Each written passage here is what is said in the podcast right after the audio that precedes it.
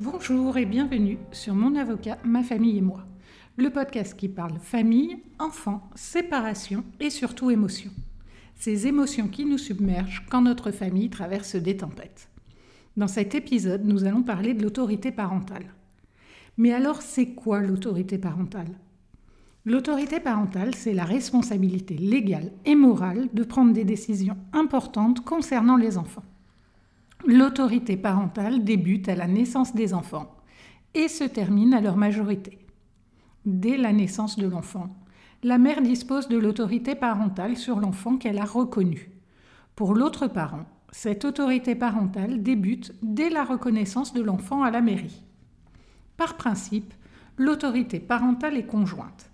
Les parents exercent ensemble cette autorité qui implique des droits et des devoirs tels que le droit de prendre des décisions concernant la santé, l'éducation et le bien-être de l'enfant. Mais alors, quel impact va avoir la séparation des parents sur l'exercice de l'autorité parentale? Depuis 2002, la séparation des parents n'a plus d'impact sur l'exercice de l'autorité parentale, qui va rester par principe conjointe entre les parents séparés. Chacun continue d'être pleinement responsable des décisions prises dans l'intérêt des enfants. Comme nous l'avons vu dans l'épisode précédent, la séparation ouvre la voie de la coparentalité. Les décisions importantes concernant la vie de l'enfant doivent continuer à être prises ensemble. Pour les décisions usuelles, chacun des parents est réputé avoir l'accord de l'autre pour agir. En pratique, cela signifie que la signature des deux parents n'est pas exigée pour les petites décisions, mais est obligatoire pour les décisions importantes. Souvent, quand la séparation se passe mal, la question se pose de savoir ce qu'il est possible de faire sans l'accord de l'autre parent et ce qui nécessite l'accord des deux. La difficulté réside dans le fait qu'il n'existe pas de liste exhaustive des actes usuels, les petites décisions, et des actes non usuels, les décisions importantes. Pendant longtemps, les actes usuels étaient définis comme les décisions relatives à la vie quotidienne de l'enfant, qui s'inscrivent dans la continuité de ce qui a été décidé jusqu'à présent et n'engagent pas son avenir. Par exemple, poursuivre sa scolarité dans l'établissement dans lequel il est inscrit depuis plusieurs années, ou poursuivre un suivi psychologique ou orthophonique avec le même praticien qu'avant la séparation, est un acte usuel. Décider d'un choix d'orientation après le collège, par exemple, est au contraire un choix qui impacte l'avenir et relève donc de la catégorie des actes importants, donc non usuels. Ce type de choix important requiert l'accord express des deux parents. En résumé, un acte usuel est un acte habituel qui fait partie de la vie courante de l'enfant qui a peu d'importance. Dans ce cas, un seul des deux parents peut donner son accord et l'accord de l'autre est présumé.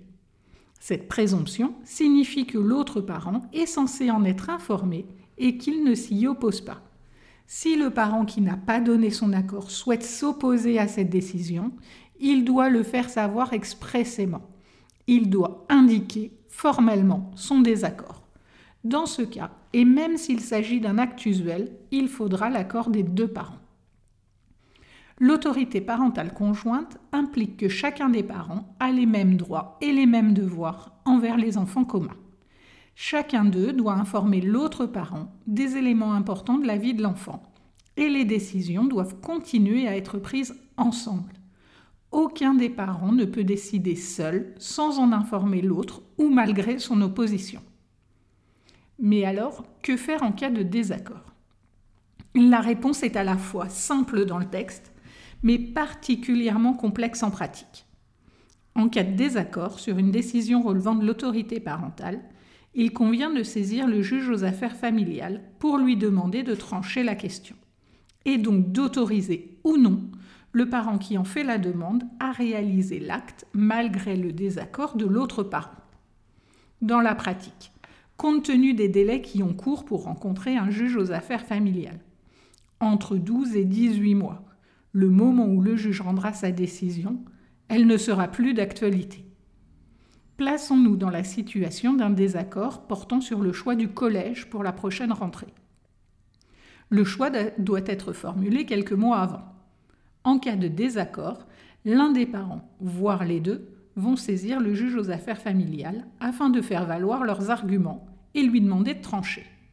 Ce type de désaccord n'est pas considéré comme une urgence à Nantes et ne peut donc bénéficier d'une audience à bref délai, même si la date de la rentrée est proche et que l'enfant est sans inscription.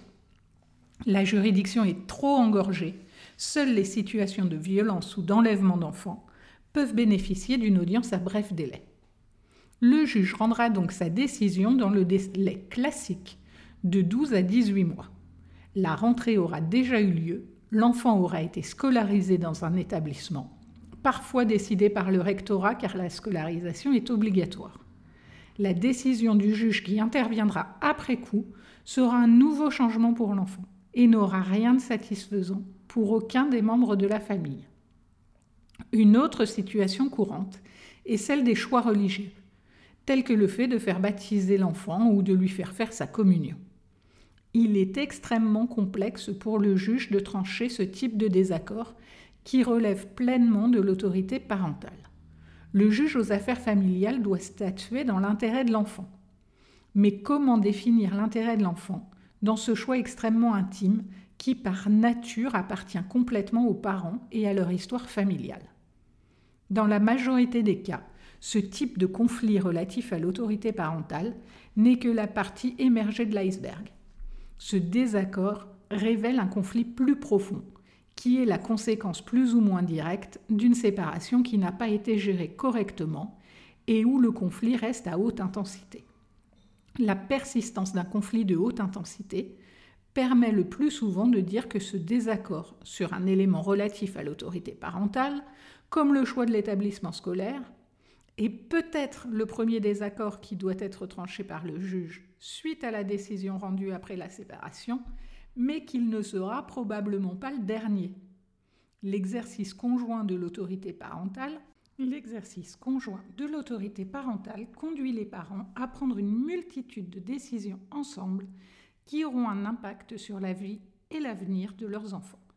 Et plus les enfants sont jeunes au moment de la séparation, plus les parents auront un nombre important de décisions à prendre ensemble alors, même en imaginant que le juge puisse trancher ce désaccord dans un délai raisonnable, recourir au juge ouvre la boîte de Pandore.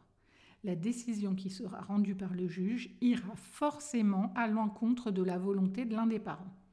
Il aura le sentiment d'avoir perdu la face par rapport à son ex-conjoint. Cette situation va augmenter sa frustration et sa rancune dans une relation déjà conflictuelle qui a toutes les chances de le conduire à la prochaine décision à se dire plus ou moins consciemment, cette fois, il va pas gagner. Retour à la case départ et nouveau passage devant le juge. Pour éviter cette escalade du conflit et les passages récurrents devant le juge, il est préférable, dans un cas de désaccord sur une décision relevant de l'autorité parentale conjointe, d'avoir recours aux modes amiables que ce soit par le recours à un médiateur familial, afin de remettre de la communication au sein du couple parental, ou à un avocat formé aux modes amiables qui vous permettra de gérer le conflit et de mettre en place une charte de coparentalité. Penchons-nous sur la question de l'autorité parentale et de la résidence des enfants. Il est encore courant d'entendre que le parent qui a la garde exclusive de l'enfant l'autorité parentale et peut décider seul. Rien ne va dans cette affirmation. Le parent chez qui la résidence principale est fixée, l'autre parent bénéficiant d'un droit de visite et d'hébergement, le plus souvent un week-end sur deux et la moitié des vacances, ne dispose pas, du fait de ce mode de garde, d'une autorité parentale exclusive sur les enfants.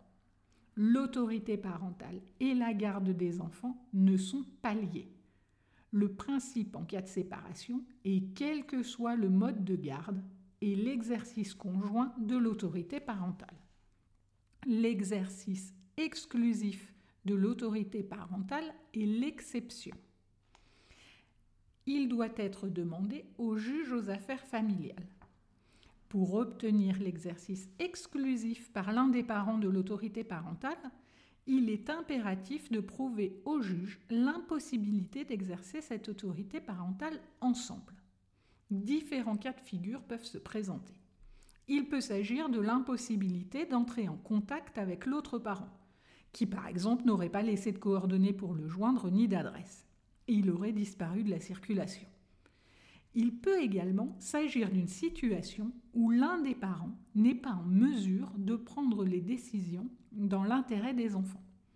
Par exemple, il refusera systématiquement de donner son accord, quel que soit le type de décision à prendre, uniquement dans le but de nuire à l'autre parent.